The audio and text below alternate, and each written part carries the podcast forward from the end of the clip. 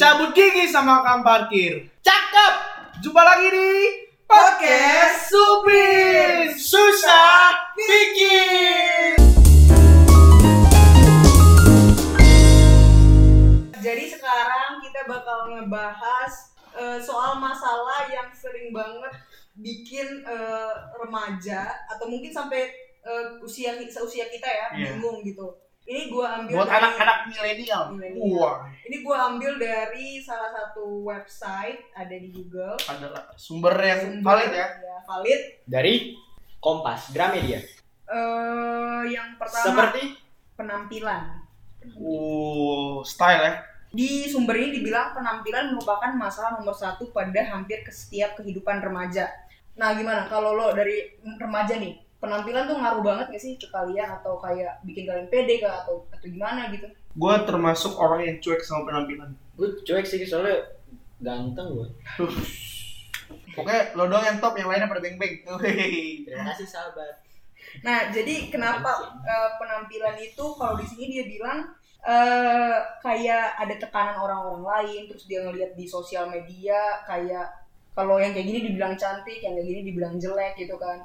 Sama, sama sih gue juga sebagai seorang perempuan nggak tahu ya untungnya gue sih bersyukur karena gue orang yang kayak ya udah pede aja gitu loh maksudnya Cuek. selagi lo masih pakai Baju. baju dan celana ataupun segala macam pakaian ya kenapa lo harus nggak pede gitu Tapi banyak eh sekitar dia itu eh, nggak terlalu maksudnya dia Fashionable, nggak terlalu fashionable gitu. eh, nggak nggak terlalu Mem- memikirkan penampilan memikirkan penampilan dia tapi dianya terlalu eh, insecure atau Oh, terlalu jadi kayak overthinking. Thinking. Kayaknya gue tahu siapa. Siapa tuh? astaga ada juga ada selain ada yang terlalu memikirkan penampilan padahal orang-orang nggak tera- orang-orang nggak terlalu mikirin juga Iya. ada juga yang mm, berusaha mengubah penampilan agar bisa diterima oleh orang-orang sekitar itu juga Betul. ada Iya, ya betul, kan betul, betul. Banyak Kayak- sih. kayak tekanan eh, sosial itu juga berpengaruh ya kan nah tapi balik lagi itu pilihan orang maksudnya emang kalau selagi itu eh, lo ngelakuin itu lo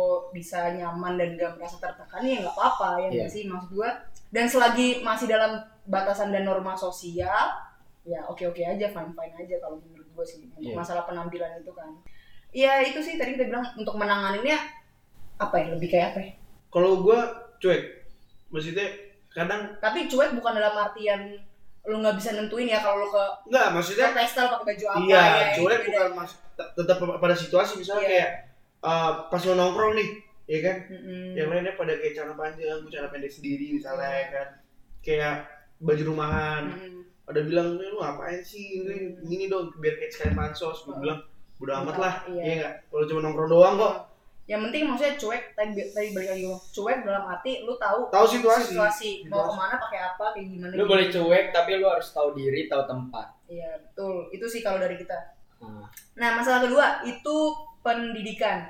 Eh, pendidikan itu kayak lebih kayak harus eh, buktiin bis- bisa nilai dapat nilai yang tinggi ya kan? Bisa dapat prestasi yang banyak. Biasanya tuh tekanan dari orang tua nggak sih? Betul. kebanyakan kayak nggak semua orang tua. Mungkin gue cuma ngambil beberapa sampel dari ada lingkungan sekitar gue yang eh, mungkin terlalu memaksakan anaknya untuk bisa menjadi seperti yang dia inginkan. Iya. Padahal eh, setiap apa setiap anak punya karakter masing-masing kan? Dan punya cita-cita ya, dan cara gitu untuk mendapatkan juga dia berbeda. Maksudnya iya. eh, orang tua juga kebanyakan sering untuk banding bandingin sama anak tetangga ya Itu, sih? Itu biasanya kan? Padahal kalau misalnya dia dibandingin nggak mau sama orang tua tetangga. Iya benar setuju. Benar benar. Eh, kalau kalian maksudnya gimana? Ap- pernah nggak kalian ngerasain kayak gitu? Kayak dibanding bandingin kah? Atau kayak dipaksa untuk menjadi sesuatu yang bukan kalian kah Kalau gue pernah sering malah. Cuman ya gitu, gue gue termasuk orang yang eh gue termasuk kaum yang eh, bodoh amatan. punya ideologi itu kalau pinter itu nggak menjamin kesuksesan lo gitu. Ah, iya benar Lo kayak cukup jadi orang yang cerdas, yang berskill, itu yang bakal menjamin kesuksesan kesuksesan lo skill dan berkarakter dan juga pergaulan. Iya. Nah, itu kalau menurut gue. Cuman kalau masalah pressure dari orang tua yang ngebanding-bandingin itu gue juga termasuk orang yang sering diituin sih. Maksudnya kayak dibanding-bandingin ini, ini segala macam. Padahal menurut gue apa yang dibandingin itu selalu yang positif ya. Padahal seseorang yang dibandingin sama gue itu ada yang punya negatifnya. Iya, iya. Jadi kayak seolah-olah orang tua kita itu kayak menuntut kita untuk jadi seseorang yang sempurna. Padahal kan nggak ada yang bisa, impossible itu kan. yang sempurna cuma Tuhan Cuman yang di atas, itu aja. dan maksudnya nilai bukan salah satu satu-satunya cara untuk mengukur kemampuan seseorang nggak sih maksudnya eh, banyak soft skill yang bisa mungkin melukis menari apa pun yang lain gitu kan Iya, yang bisa kemampuan yang lain, nggak harus akademik. Cuman memang akademik hanya biar kayak pengetahuan aja, jadi pengetahuan wawasan. kalau lu kak pernah nggak lu merasa terlalu dipus untuk eh, gimana atau menjadi nggak lu nggak jadi diri lu sendiri untuk dapat nilai yang tinggi atau segala macam? Dulu ya Mm-mm. eh, dulu em, pas kayak masih gue sekolah itu kayak belum bisa bertanggung jawab atas diri sendiri lah. Kayak Hmm. belum bisa atur waktu belum bisa apa-apa. Jadi gue lebih dipush lebih eh, gue belum dap dulu gue belum dapat kepercayaan dari orang tua kalau gue bisa ngelakuin ini gue bisa ngelakuin ini. Nah gue sekarang ya mulai belajar lah kayak itu jadi bisa lebih bertanggung jawab atas diri gue sendiri Ya, kayak gue jadi bisa orang tua lebih bisa percaya sama lu juga lebih bisa Kak. percaya ya begitu deh Eh kalau gue gue sih nggak tahu ya. Eh sampai jujur nih kalau jujur-jujuran ya gue dari SD sampai SMA tuh eh, orang tua ngarepin banyak dari gue gitu loh nggak tahu kenapa mungkin eh, mungkin orang tua juga eh, ngerasa gue mampu atau gimana. Waktu SD tuh dikasih tau nyokap gue kalau nilai gue nggak pernah boleh di bawah 80. Itu menurut gue itu untuk anak SD eh, itu high pressure banget maksud Cukup gue. sulit ya. Iya. Jadi pernah gue inget banget suatu waktu gue dapet nilai di bawah 80 dan gue nyembunyiin itu. Terus nggak tahu apa nyokap nanya eh, berapa nilainya, bla bla bla. Akhirnya gue nangis karena gue merasa terbebani. Tapi mulai di SMP karena eh, nyokap gue tahu SMP gue ini rada susah, maksudnya pelajarannya juga itu. Nah dan di SMP gue udah lebih mulai kayak bukan ngelawan ya, lebih jatuhnya kayak gue bisa ngedif ngedefend diri gue karena ya gue nggak bisa terus jadi apa yang nyokap mau sebenarnya karena gue nggak bukannya nggak bisa tapi kayak cap- ingin gitu. capek nggak sih Gue kayak nggak ingin gitu. iya capek dan gue juga ya maksudnya tetap berusaha untuk dapet nilai bagus tapi ya nggak jangan sampai bikin gue jadi kayak pusing sendiri juga Depresi. iya akhirnya gue dari situ udah nyokap dan juga udah mulai kayak oh ya udah dan segala macem eh di SMA eh, kalau karena SMA negeri yang nggak terlalu ini banget kan. Makanya gue dibikin bimbel jadinya gue belajar dari sana sama teman-teman juga. Jadi ya sebenarnya yang paling gede pressure-nya untuk nilai itu waktu SD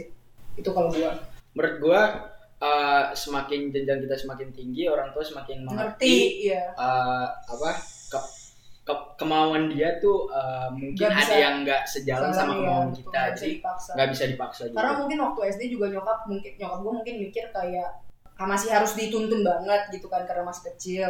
Tapi mungkin terlalu eh, ketat terlalu strict. Jadinya eh, ada rada gimana ke guanya tapi akhirnya dia ngerti kalau gak bisa terus maunya dia gitu. Kan sama sama juga gue untuk milih eh, pilihan jurusan ini awalnya juga eh, bentrok sama nyokap kan Eh, dia maunya gue jadi dokter gue maunya gue teknik maksudnya gue nggak nggak bisa jadi dokter karena gue gue tahu gue nggak bisa gitu gue belajar biologi nggak masuk sama sekali Iya. jadi kayak gue gue jelasin dan untungnya nyokap mau mau Mengerti. mengerti karena gue bilang yang ngejalanin itu kuliah itu aku akhirnya maksudnya bukan ngelawan gak sih kayak Iya. lebih untuk ya karena Kita mencurahkan apa yang ada di iya bener biar hati gue nggak kita gitu, juga iya. gitu kan karena percuma juga kalau ketika lo kuliah di kedokteran nih padahal itu nggak Nggak bikin lo suka gitu. Lo bisa jadi nanti daripada nanti kita amit-amitnya di tengah jalan itu kita pupus ya kan? Yes. gara-gara kita nggak niat. Dan dengan itu gue berusaha ngebuktiin kalau pilihan jurusan gue ini sesuai dengan apa yang gue mau dengan ya nilai gue juga maksudnya lumayan lah ya kan? Nggak yang jelek atau gimana gitu loh yang tetap sesuai standar. Jadi kayak gue bisa bertanggung jawab atas apa yang gue pilih ya kan? Jadi nyokap juga lebih percaya sama gue untuk masalah-masalah lain yang lebih besar daripada cuma nilai. Sama, sama gue juga eh, ketika gue dapat jurusan yang di mana itu sastra Indonesia ya kan? Itu kayak awal-awalnya gue biasanya maksudnya kayak nggak terlalu suka gara-gara mungkin ah ini mah apaan sih? Udah sering banget kita pelajarin dari kecil harusnya kita udah tahu loh gitu loh. Jadi buat apaan lagi pelajarin Iya. tapi pas gue terjun langsung dan gue tahu gimana lingkungan sekitarnya di situ gue kayak ternyata susah juga ya. Hmm, hmm. dan banyak rupanya yang lo belum tahu. Iya dan banyak banget yang kayak fonologi ya kan kayak belajar tentang bunyi dari eh, Sebuah alat ya. alat alat ucap manusia. Terus dan ketika gua semakin dalam semakin dalam lagi kayak asik. Enjoy lu mulai enjoy. Asik juga eh, program studi yang gua jalanin gitu. Kayak ada ntar ada trotoar sastra ada kayak kegiatan-kegiatan sastra kayak teater musikalisasi puisi dramatisasi puisi dan gua rasa ini gue suka. Jadi gua kayak lebih semangat lagi sih Iya, kayak apa sih? Do what you love and love what you do. Yes. kan. yes yes of course. Itu harus kita eh, coba lakuin karena itu sama-sama seimbang. Kita nggak bisa cuman ngelakuin apa yang kita suka tapi kita juga harus suka sama apa yang kita lakuin gitu loh ya betul banget. Kayak lu kan di tadi lu bilang semakin lama lu semakin belajar kalau ternyata ini meng, apa sastra ini tuh mengasihkan seru Iya. ada banyak hal yang gue tahu itu kan jadi lu dari yang terpaksa jadi kayak mencoba mencintai apa yang lu lakuin gitu kan jadi lu jadi senang dan segala Iya, macam ketika ada eh, sesuatu yang gak gue suka, kemudian gue harus kayak terpaksa mempelajari itu, dan ketika gue pelajarin, gue lihat semakin menarik, Menarik. dan itulah yang membuat gue suka gitu loh. Iya, gitu. Padahal dan dan da- dari pro- program studi gue kayak sastra Indonesia itu juga dituntut buat mahasiswa mahasiswinya itu harus eh, memiliki tingkat kepercayaan diri yang tinggi. Karena lo kayak harus tampil di tempat umum, lo bisa ngekritik pemerintah dengan karya-karya sastra lo, dan itu juga lo gak bakal bisa dituntut. karena Karena itu merupakan karya sastra. banyak loh untuk mengkritik pemerintah kayak Sapardi, WS Renda sem- semuanya itu eh, berawal dari keresahan mereka maksudnya mm, mereka mengaplikasikan mereka menyalurkan keresahan mereka lewat Karya. tulisan ya Iya. kan? Dan itu jadi Iwan kritik, Fals. Iya untuk pemerintah ya kan? Nah eh, setelah pendidikan masalah yang banyak dialamin sama remaja dan mungkin kita juga itu cinta. Wah, the power of love. Gimana nih aduh yang aja. paling berpengalaman siapa nih? Eka. Eka. Eka, Eka Eka, sorry gua enggak wih, udah berapa banyak cewek di luar sana yang, yang menjadi- pernah merasakan atau yang pernah mengisi hidup-hidup lo gitu. cuman dua. Dua yang lo kasih tau ke kita. iya. Sisanya. Nah, kalau Jadi- cinta jadi nih gimana, gimana? Kak? gimana? Kalau misalkan cinta ap- maksudnya kenapa eh, kenapa menurut lu ini jadi pengaruh besar untuk anak-anak remaja dan mungkin juga untuk seusia kita nih? Mungkin uh, menjadi penyemangat mungkin ya. Jadi uh, menjadi kita uh, motivasi juga dia misalnya kita uh, lebih termotivasi untuk lebih giat belajar atau dan yang Untuk lainnya support mungkin system ya, gitu. support system salah satunya kalau lu di itu Kalau gua mungkin buat sama sih. support system Iya. Iya. Tapi gua belum dapet feel ya. Iya, iya. aduh kalau cinta apa ya aduh gua kalau gua punya prinsip, eh, Prinsip. pacaran itu untuk menikah jadi eh, kalau gua gua berusaha membenahi diri dulu berusaha untuk memperbaiki diri biar bisa jangan cuman gue mau laki-laki seperti apa tapi gue juga harus bisa memenuhi eh, misalkan laki-laki mau gue seperti apa gitu. Ngerti gak maksudnya? Iya. ya kan gue misalnya menuntut laki-laki maksudnya pacar gue yang jadi kayak gini gini gini tapi gue sendiri nggak memperbaiki diri itu kan sama aja bohong gak sih? Betul. Ya kan? Dan gue juga kalau misalnya dalam hal seperti itu gua nggak terlalu baik menuntut karena gue termasuk orang yang nggak suka menuntut.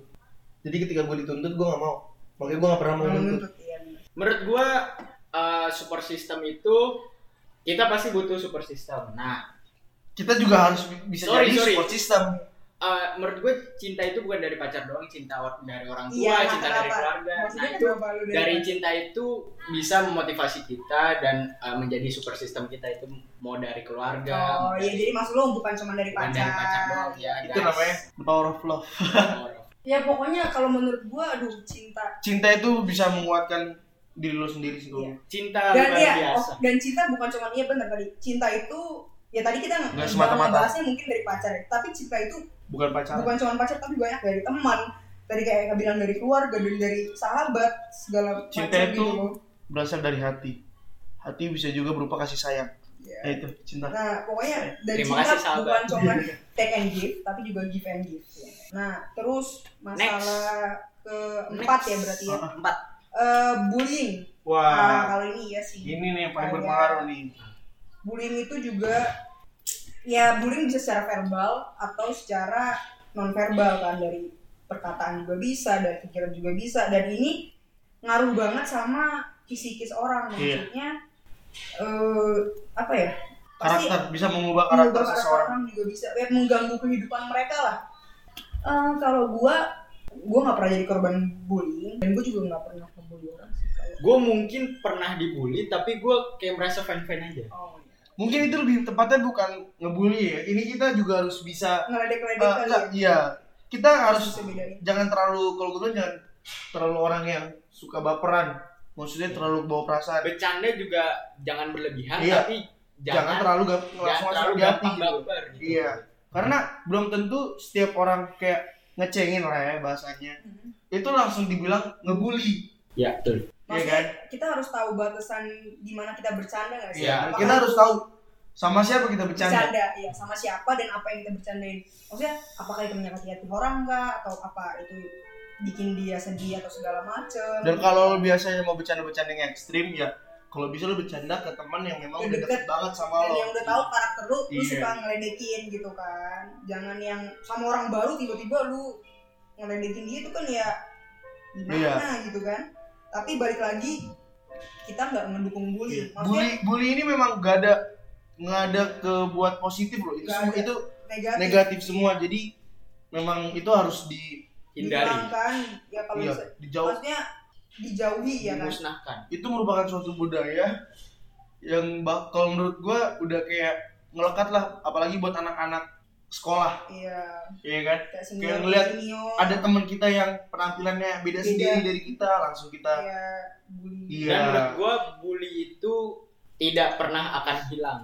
Jadi eh, sekarang bagaimana kita mengatasinya bagaimana kita mengontrolnya ya semuanya nggak bakal bisa hilang kalau misalnya diri kita sendiri gak mau untuk memutus itu. Iya. untuk memulai untuk menghindari memutuskan memutuskan Memutuskan. si budaya itu Iya, gitu loh kita juga gak ngebully dan ya teman-teman yang lain juga harus punya rasa yang Iya. sama untuk gak ngebully orang itu Iya. kalau cuma dari kita kan ya nggak bisa nggak sih maksudnya dari 10 orang nih yang cuma berubah kita doang ya sembilan yang lainnya masih kayak gitu kan tapi dari satu itu juga bisa mempengaruhi yang teman-temannya lain ya. Jadi jangan pernah kalau misalnya gue doang juga nggak bakal ada efeknya. Hmm. jadi buat apa gue berubah? Iya betul. Iya. jadi lu jangan kayak gitu lu harus punya prinsip kalau nggak dari kita siapa lagi? Iya. kalau nggak dari sekarang kapan, lagi? bener.